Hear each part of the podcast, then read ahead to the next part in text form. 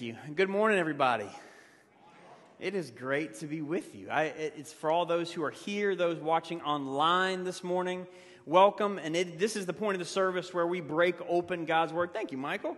We break open God's Word and dive into it together, um, allowing it to shape and form us. So, last week, let me get this thing off my neck. Looks like a bib. One second. Last week, we started a three week uh, series, sermon series called Citizens of Heaven and Earth, where we were talking about politics. And you guys came back. So that's encouraging. Very encouraging. But if you missed last week, no worries. You can still follow with what I'm going to say today. Uh, but you can check it out either on our Trinity YouTube page or our website, trinitynr.org. But I do think it's worth, before we just dive right into this week, a brief recap on why we're doing this series and what it's really about. Because we talked about last week how the point of doing a series on politics is not so that we will all share the exact same politics or positions.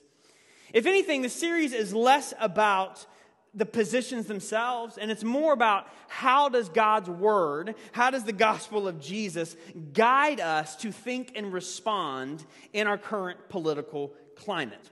We're assuming from the outset, we said last week, that, that none of us have all the answers. Is that, is that, again, is that safe to say?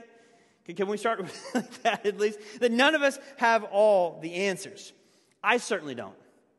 But as those who belong to Christ, we know that He does. And so, how would He guide us to think biblically, to respond faithfully in our present political climate as citizens in our own towns and nations? So, we talked about last week how no matter if you despise all things politics or whether you eat, sleep, and breathe it, we are all citizens of some place. And if we're all citizens of some place, then we have some measure of civic responsibility. So, our question we've been asking is, is how would God guide us to think through that together?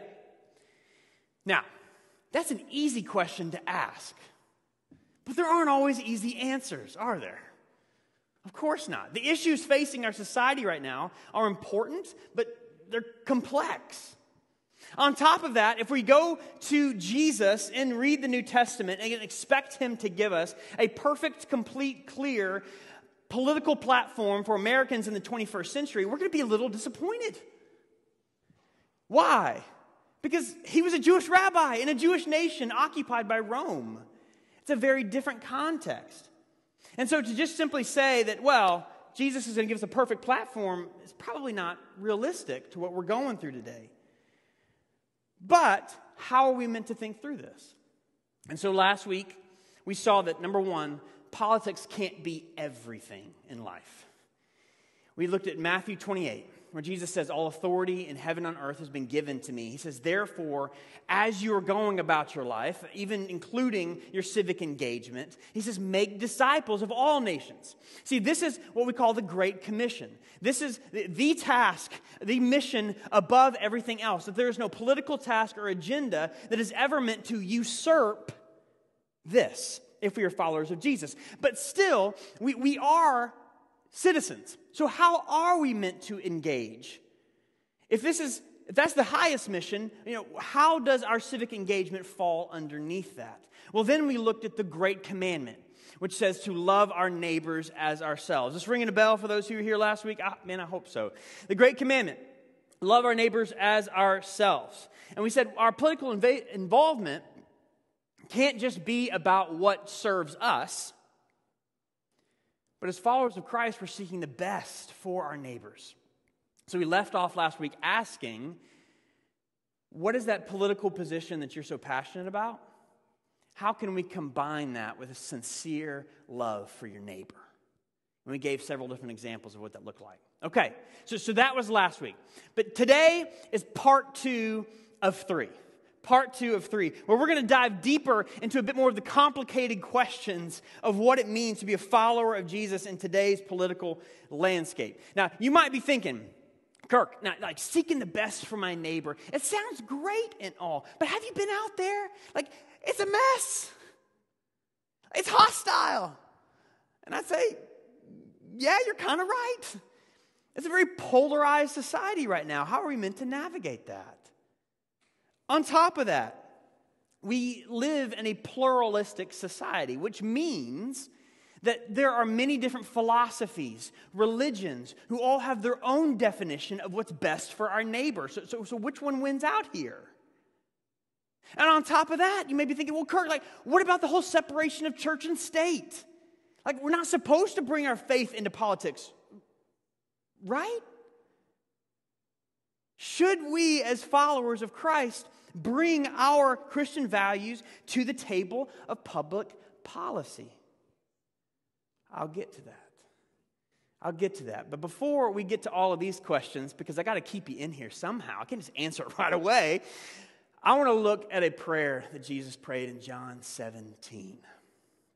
John chapter 17.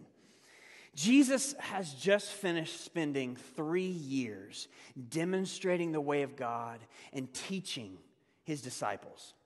Now, in a few short hours, the world is going to reject him, sending him to the cross.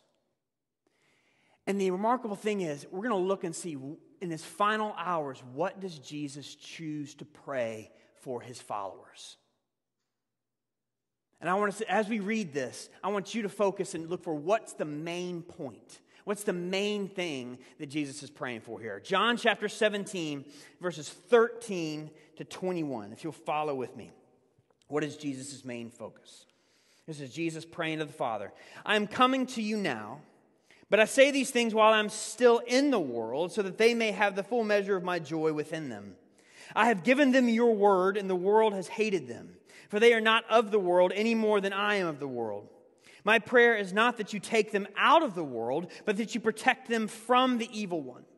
They are not of the world, even as I am not of it. Sanctify them by the truth. Your word is truth. And as you sent me into the world, I have sent them into the world.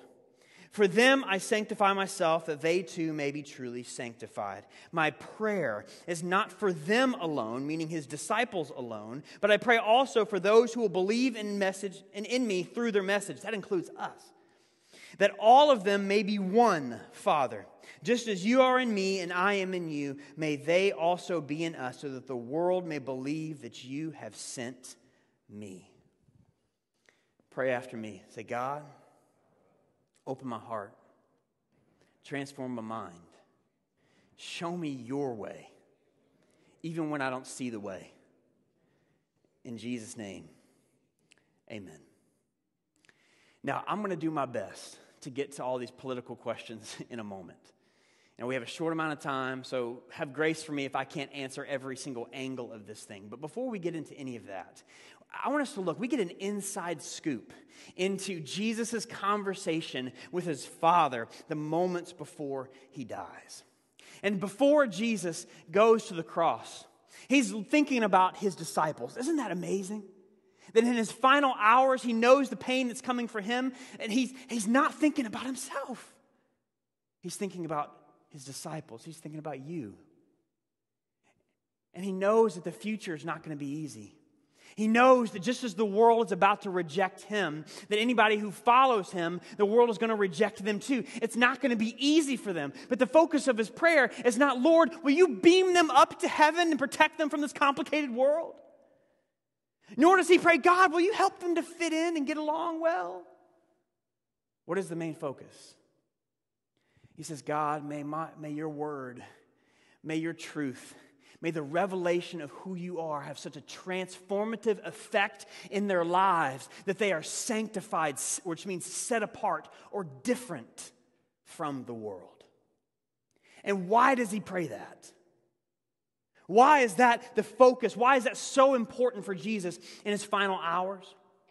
If you're taking notes. See, before we can show the world God's way, God's word must frame our worldview. Let me say that again. Before we can show the world God's way, God's word must frame our world view. Now, what is worldview? what, what, do I possibly mean by that? that? that? For some people, that feels like an archaic word, but I, but I love it. And I think it's very pertinent to what we're talking about. And to explain worldview, I want us to think about the major questions of life. Major questions of life. Why are you here? What matters?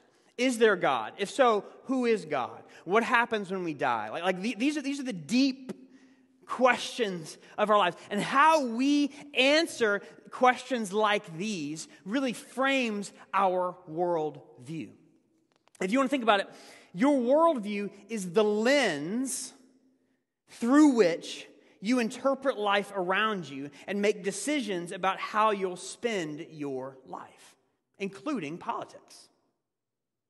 And whether we can express it or not, we all have a worldview. It's not if you have a worldview, but what is your worldview? And for most of us, it's, sh- it's shaped by some combination of, of family influence, faith background, education, life experience, so forth and so on. And so, what I want us to do here is, is, is to think about our thinking, is to think about how we go about thinking, and, and ask, what is your world view? How would you describe that to somebody else? As, as an example, let's say an example of a worldview is a guy who believes that what really matters in life is success, financial success, making sure that, that, that he leaves a mark on this earth. And he believes that when he dies, his body ultimately goes to a box, and that's it. He probably picked up that worldview from his family or maybe some other influences around him, who knows But if that's his worldview, more than likely it's going to affect him so that now he's going to live his life, most likely working extra long hours at work, doing whatever he can to try to leave an imprint on this earth before his time is over. Are you making that connection between what really matters to how he lives? But that's just one example of a worldview. But what Jesus is praying here is he's saying, God, my people are not like the world. They're not going to have the same worldview or lens that everybody else does around them. He said, I am praying that you will sanctify them, which means set them apart, or they may be different from the world, because they're going to have a worldview shaped by my word. You guys tracking with me so far? I'm, I'm throwing a lot at you today, and I apologize, but this is so important. Because what's amazing is that we have a God who, in his love and his grace, did not leave us in the dark about who he is. That he has spoken, that he's made himself known, that he came to earth in order to show us who he is and his reality. And so ultimately, Jesus is saying, God, may your reality shape their world view. If I could rephrase Jesus' prayer, he's basically saying, Father, May your word be the truth that answers all these life questions about who we are, what matters, who God is, why we're here. And so I hope we're getting Christianity, following Christ, is not just about what we do on Sundays. It's not just a lifestyle, it's a worldview. It's a way, it's a lens through which we view the world, through the truth of God. And Jesus is praying, says, May your word be the lens through which we view God, ourselves, and yes, even politics. And so when, then when we turn our gaze with that lens of God's word, and now we look at the political scene, how we our worldview is going to determine how we answer the big political questions like what is justice? What is the role of government? Where do our rights come from? what is right and wrong. That our worldview is going to determine the answers to these questions as well. And Jesus is praying. He says, God, may, may they find the answers to these questions not based on what the world says, but based on your word. See, we live in a democracy, but don't be fooled to think that truth is something that can be determined by the majority. We do not gain truth from the majority. We find that from God and God alone. If you want to co- compare and contrast that to a different worldview, let's say secular philosophy. Secular philosophy, if I could crudely describe it, says there's no such thing as objective truth. That the truth is whatever your truth is, and your truth is, and your truth, and your truth, because there is no higher truth or objective truth beyond us. Now, if that's your worldview, who does determine truth? You, me, the majority? But if we have one God who created life, who is alive, who is working, who has spoken, where do we discover truth? Certainly not just whatever I feel or what is going on in the majority around me. It, it comes from Him first. You guys are looking at me funny. You okay? You tracking with me? All right. So, whether we derive our answers to these big questions from Scripture, from secular philosophy, or somewhere else, we all approach politics from some worldview. So, what is yours? And why? And why? And we realize that everyone who comes to the public table of politics, no one comes neutral. We all come with some world view. And we all ultimately push for certain laws or policies to come into place because of some understanding of what is right, what is wrong, what is true, what is not. Like Chuck Colson said, it's, it's, a powerful book called Kingdoms and Conflict. It's an old book, but I would totally recommend it. The question is not whether we legislate morality, but whose morality will we legislate? Right? There's all, everyone's pushing some agenda based on their world view. But being faithful to Christ in our political world means learning how to think biblically through our political decisions, even though I'll admit it's not always easy. Okay, but Kirk, what about the whole separation of church and state thing? Like, we're not supposed to bring our faith into politics, right? What, what, what, is, how does that whole thing work? There is a ton of confusion around this phrase, separation of church and state. And so I feel like it's, it's I'm not an attorney, surprise, surprise. But I still feel like it's important for me to unpack the big picture of this the best I can. Because truth is, if, if you and I are citizens of, of the United States of America right here, right now, just as Jesus prayed, we're not of the world, but we're certainly sent into it. So should, shouldn't we know how this world operates? And how we can or cannot bring our faith into certain things. Now, to be clear, we don't bring our faith into politics because our country allows it or not. It's faithfulness to Jesus, first and foremost. So, so let me clear that up real fast. But it is important for us to know that in America, all citizens have the right to bring their values to the public table, including us. All citizens do. This word, separation of church and state, actually doesn't appear anywhere in the Constitution. It's a phrase that Thomas Jefferson coined later. But to give us a short civics lesson, so please lean in here. to give us a short civics lesson, um, our Constitution does say in the First Amendment, which is really where this phrase comes from, it says this Congress shall make no laws respecting an establishment of religion or prohibiting the free exercise thereof. Congress shall make no laws respecting an establishment of religion or prohibiting the free exercise thereof. What in the world does that mean? Well, let's break it down in half. The first clause there is what we call the establishment clause. It means that the government cannot use its power to promote any particular religion. Okay? So, when our founding fathers fled England, the government in England used its power to push an official religion on the people, which is exactly why those who fled England coming to America, these founding fathers, drafted this clause in the first place. Because even though many, if not most, of these founding fathers were religious, and many of most of them documented Christians, They did not want to form a government that was a theocracy.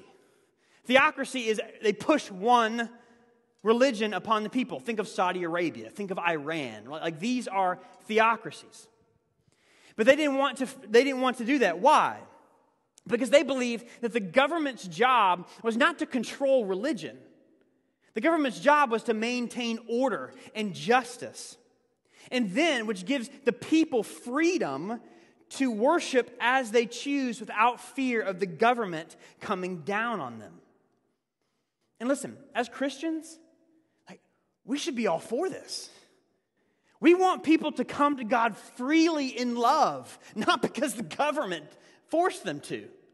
Can I get an amen from somebody? Right? Like, like, like we should be amening that all day. But then what does the second phrase of this mean? The second half of this statement, which prohibiting the free exercise thereof, is called the free exercise clause, which means that the government can't restrict or target anyone based on their religious beliefs. Now, I wish I could go deeper into that too, but for an example, you look at countries like Egypt that for centuries have been persecuting and killing Coptic Christians. This law is prohibiting the government from having such targeted toward anybody. But this nation recognizes that all people have the right to worship, which for us Christians means that we can go out into the public marketplace of ideas and share the gospel. And it's a beautiful thing that we can. Now, this is what the two statements mean. This is what that means. But what does it not mean? What does the First Amendment not mean? Neither of these phrases say that we should keep our religious values out of politics. Now, for example, Scripture expresses that human life and dignity begins at the moment of conception and continues to the moment when God draws the last breath from somebody, allows them to draw their last breath.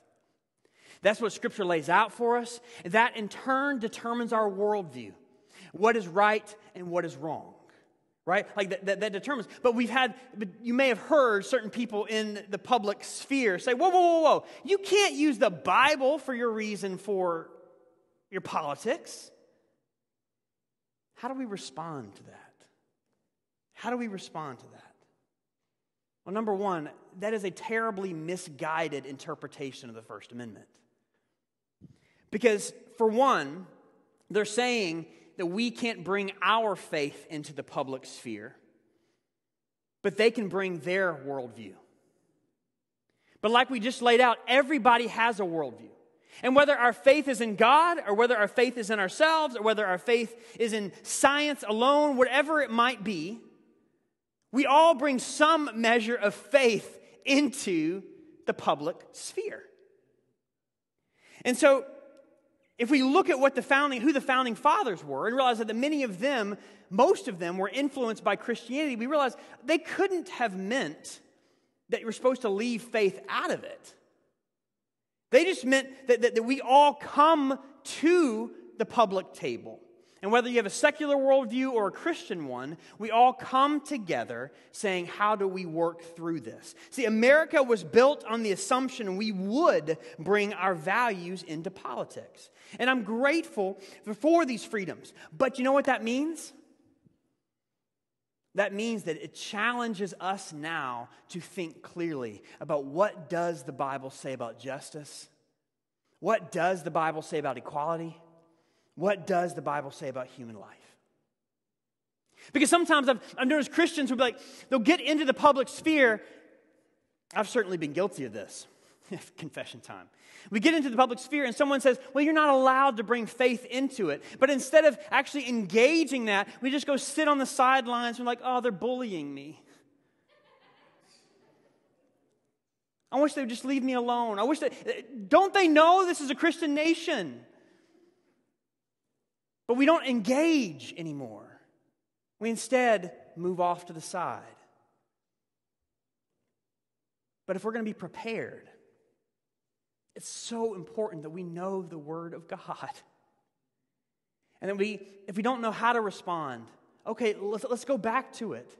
Let's ask some questions. Let's ask some people who've been following Jesus a long time what does the Bible teach about this, that, and the other? And then we go back and engage in the public sphere with humility, with respect, and with love. But listen, I know it's still not easy. And I know for a lot of us, they're like, well, it's still so confusing. Because if we're not truly prepared, if we do not know God's word and we start to dive into the world of politics because it comes up on our phones whether we like it or not, right? then, then all of a sudden, the lines between right and wrong can start to look kind of hazy. Why is that? Because, see, the world would love to frame the major questions and issues for us.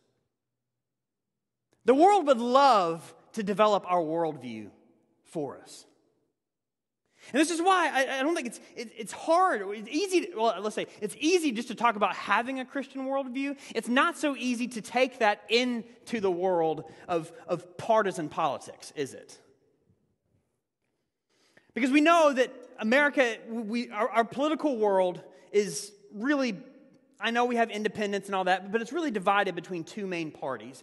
We've got the conservatives and we've got the progressives. But, but neither side can claim to have the complete biblical framework on all the issues. I, I did not get an amen from you guys on that one. So let me say it again. Neither side can claim to have the complete biblical framework on all the issues. All right. See, one example. One example. Conservatives generally emphasize important biblical values like personal responsibility, hard work. This is one example. But they don't always check to see how the poor and the marginalized are being treated within their systems. Progressives, generally, work to change systems that hurt marginalized people groups such as the poor, but they treat the truth like it's something that can change over time depending on whatever the culture is.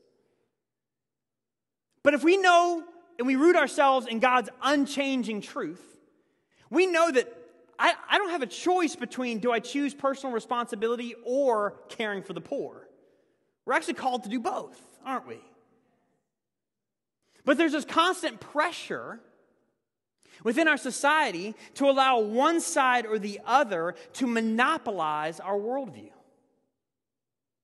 Man, some of you in certain industries or certain social groups, you feel this.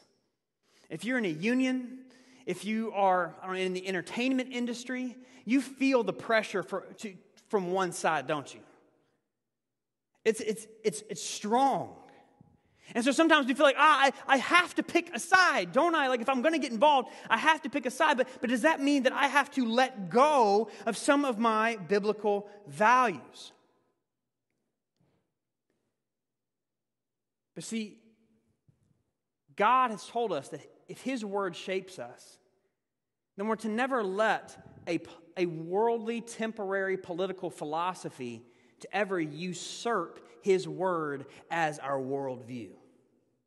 When we allow another party or human ideology to usurp God's word, we may focus on some biblical values, but we will end up overlooking other immorality in the name of loyalty. Now, as Christians, we can partner with a political party. If we believe that a political party best aligns with our values and our goals, sure, right? Like, like, you can partner with that, but it can never hold the monopoly on your worldview. If we're going to enter the realm of politics, we do so prayerfully examining our relationships. We, we do so asking, all right, if I'm going to partner with this party or that party, what is their end game? What are the shared values that we have? What are the shared values, or what are the values that we may not share? If we're going to enter politics, we do so with a healthy skepticism, constantly asking God for his wisdom.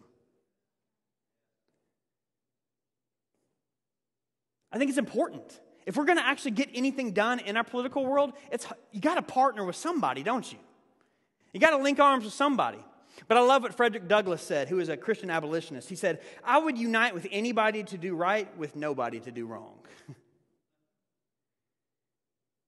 that ultimately, yeah, we look to partner, but no political worldview ever is meant to usurp Scripture and God's Word. So, above all,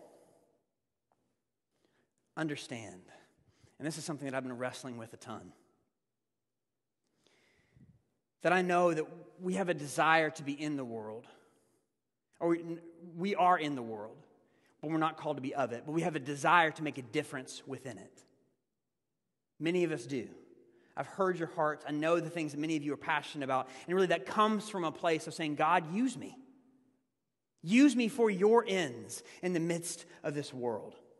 But sometimes we feel like if we're going to get involved, don't I really have just one of two options? I either have to compromise on my biblical values or I have to feel incredibly alone. But this is why I love how Jesus prays for us. At the end of John 15, he says, We're not alone. That in Christ, we are united with one another by something eternally greater than any human system.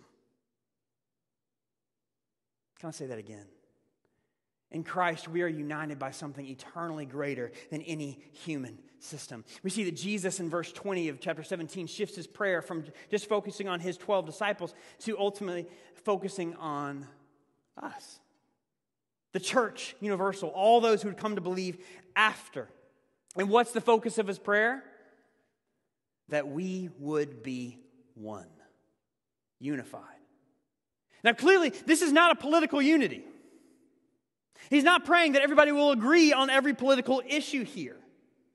Our politics is not what unites us as the community of God. Can I get an amen for that? For, for one, let's just say that we all in here agreed on what the biblical values are. Let's say that we all, I mean, we shared all the biblical values.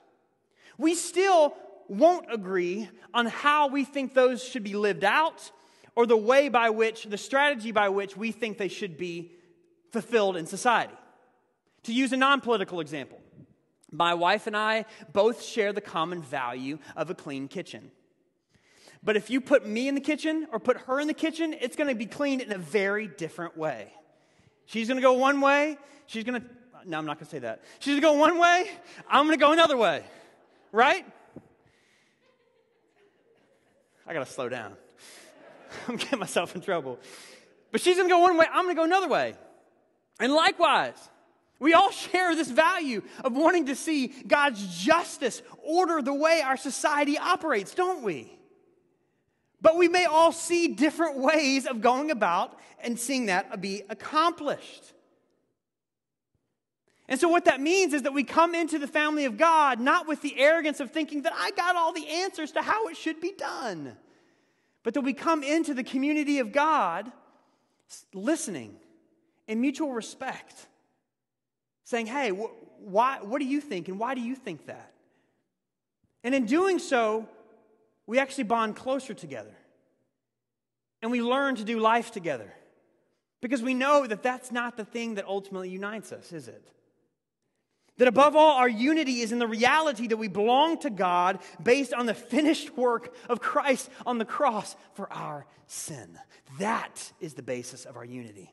That we have a God who came to this earth undeterred by human agenda. You had some people pressuring Jesus, hey man, go after fame and power. He said, nah, blessed are the meek, for they will inherit the earth. We had others say, Jesus, come on, start that violent revolution against the Romans. Jesus says, no, I'm going to take that violence upon myself. And in doing so, he became the sacrifice. Why? Because as he stood, as he hung on that cross and he bore the weight of the world, our sin, our pride, our selfishness, our arrogance, all our fear, he bore that, our anger, he bore that upon his shoulders. And he says, And I am removing, I'm going to give them my righteousness instead. Therefore, removing the barrier between us and God, that we might be united with Him. and if we are united with Christ, that means we're united with one another. You may have heard the old illustration, right? If you take 100 pianos and tune them to the same tuner, what happens to all those pianos? They're in tune with each other. And that's the way that the body of Christ goes. As we are unified, each of us with Christ, so are we unified with one another. And if the Word of God is the thing that is sanctifying me, that is setting me apart, that it is determining the lens through which I view the world, then when I take that and I view you, I view you not first as a Republican or a Democrat, I view you first as my brother or sister in Christ. If Jesus spilled his blood, to bring us to Him? How can we allow any temporary human political ideology to become a wedge between us? If you think about it, Republicanism, Democrats, how long, how many years will these be real things in our society? I don't know. Like, what happened to the Whig Party back in the day? Remember, remember that from the history books? Are we really going to allow a temporary human ideology to form a wedge between us? But Jesus knows that when we finally realize where our unity comes from, and as we learn who we are in Him, and we allow Him to shape how we see one another as brothers and sisters in Christ, He says, as a result of that, the world will come to believe too. And the best gift that we can give our society is to faithfully live in the way of our King together. And so, in response to all of that, as a sign of unity, we're going to take communion together. This table, it reminds us of who we are. That number one, we're not of this world. We do not need the world to validate us or to tell us that we belong. Because this table says that we already belong to the family of God. We did not earn a seat at this table. None of us came to this table with a leg up against someone else. But ultimately, we come because when we were sinners, when we were enemies of God, God loved us so much that He would send His only Son to die for us. This table reminds us that before we are Americans, Republicans, Democrats, or independents, we are sons and daughters of the King of Kings. That is our eternal identity.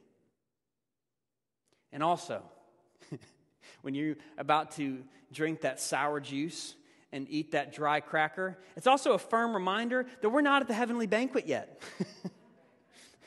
right? And if we're not at the heavenly banquet, then we're called to be in this world for a reason.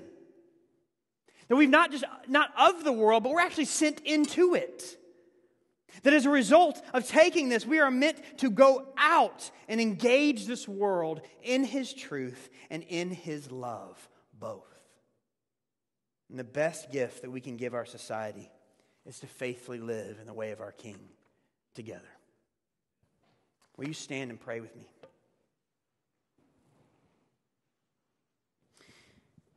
After I pray, I just want to give each of us a moment to just be silent. To just take, to allow God to, to search our hearts. If there's somebody that, that we're holding bitterness against, if there's somebody that, that we are angry with, if there's something, some sin in our lives that, that we haven't confessed to God and He brings that to your heart or your mind, that's the time to just lay that down before Him because we don't want to come to this table and come, yeah, thanks for forgiveness, but I'm not willing to forgive anybody else. That's hypocrisy. We want to come to this table with sincere, honest hearts. So I'm going to pray. I'm going to give us a moment of silence. And then I'm going to invite us to take this meal together. So, Heavenly Father, thank you for not leaving us alone. Thank you for not leaving us in the dark. Thank you that you came to be the light in the midst of our confusion, to bring clarity where, where, where we did not know who you were, what life was about, who we are. You came and revealed yourself to us. And you didn't just reveal yourself to us, you gave yourself for us to forgive us, to set us free, to redeem us, to show us your way. And so, Lord, I pray that in this moment that you, you will renew our gratitude, that you will uh, show us how to stand in awe of who you are and what you have done for us. And right now, I ask that if there's anything that is in our heart and our minds that, that, is, that we haven't confessed to you, may we just lay that down before you now. I'm just going to give you a few moments of silence to do just that.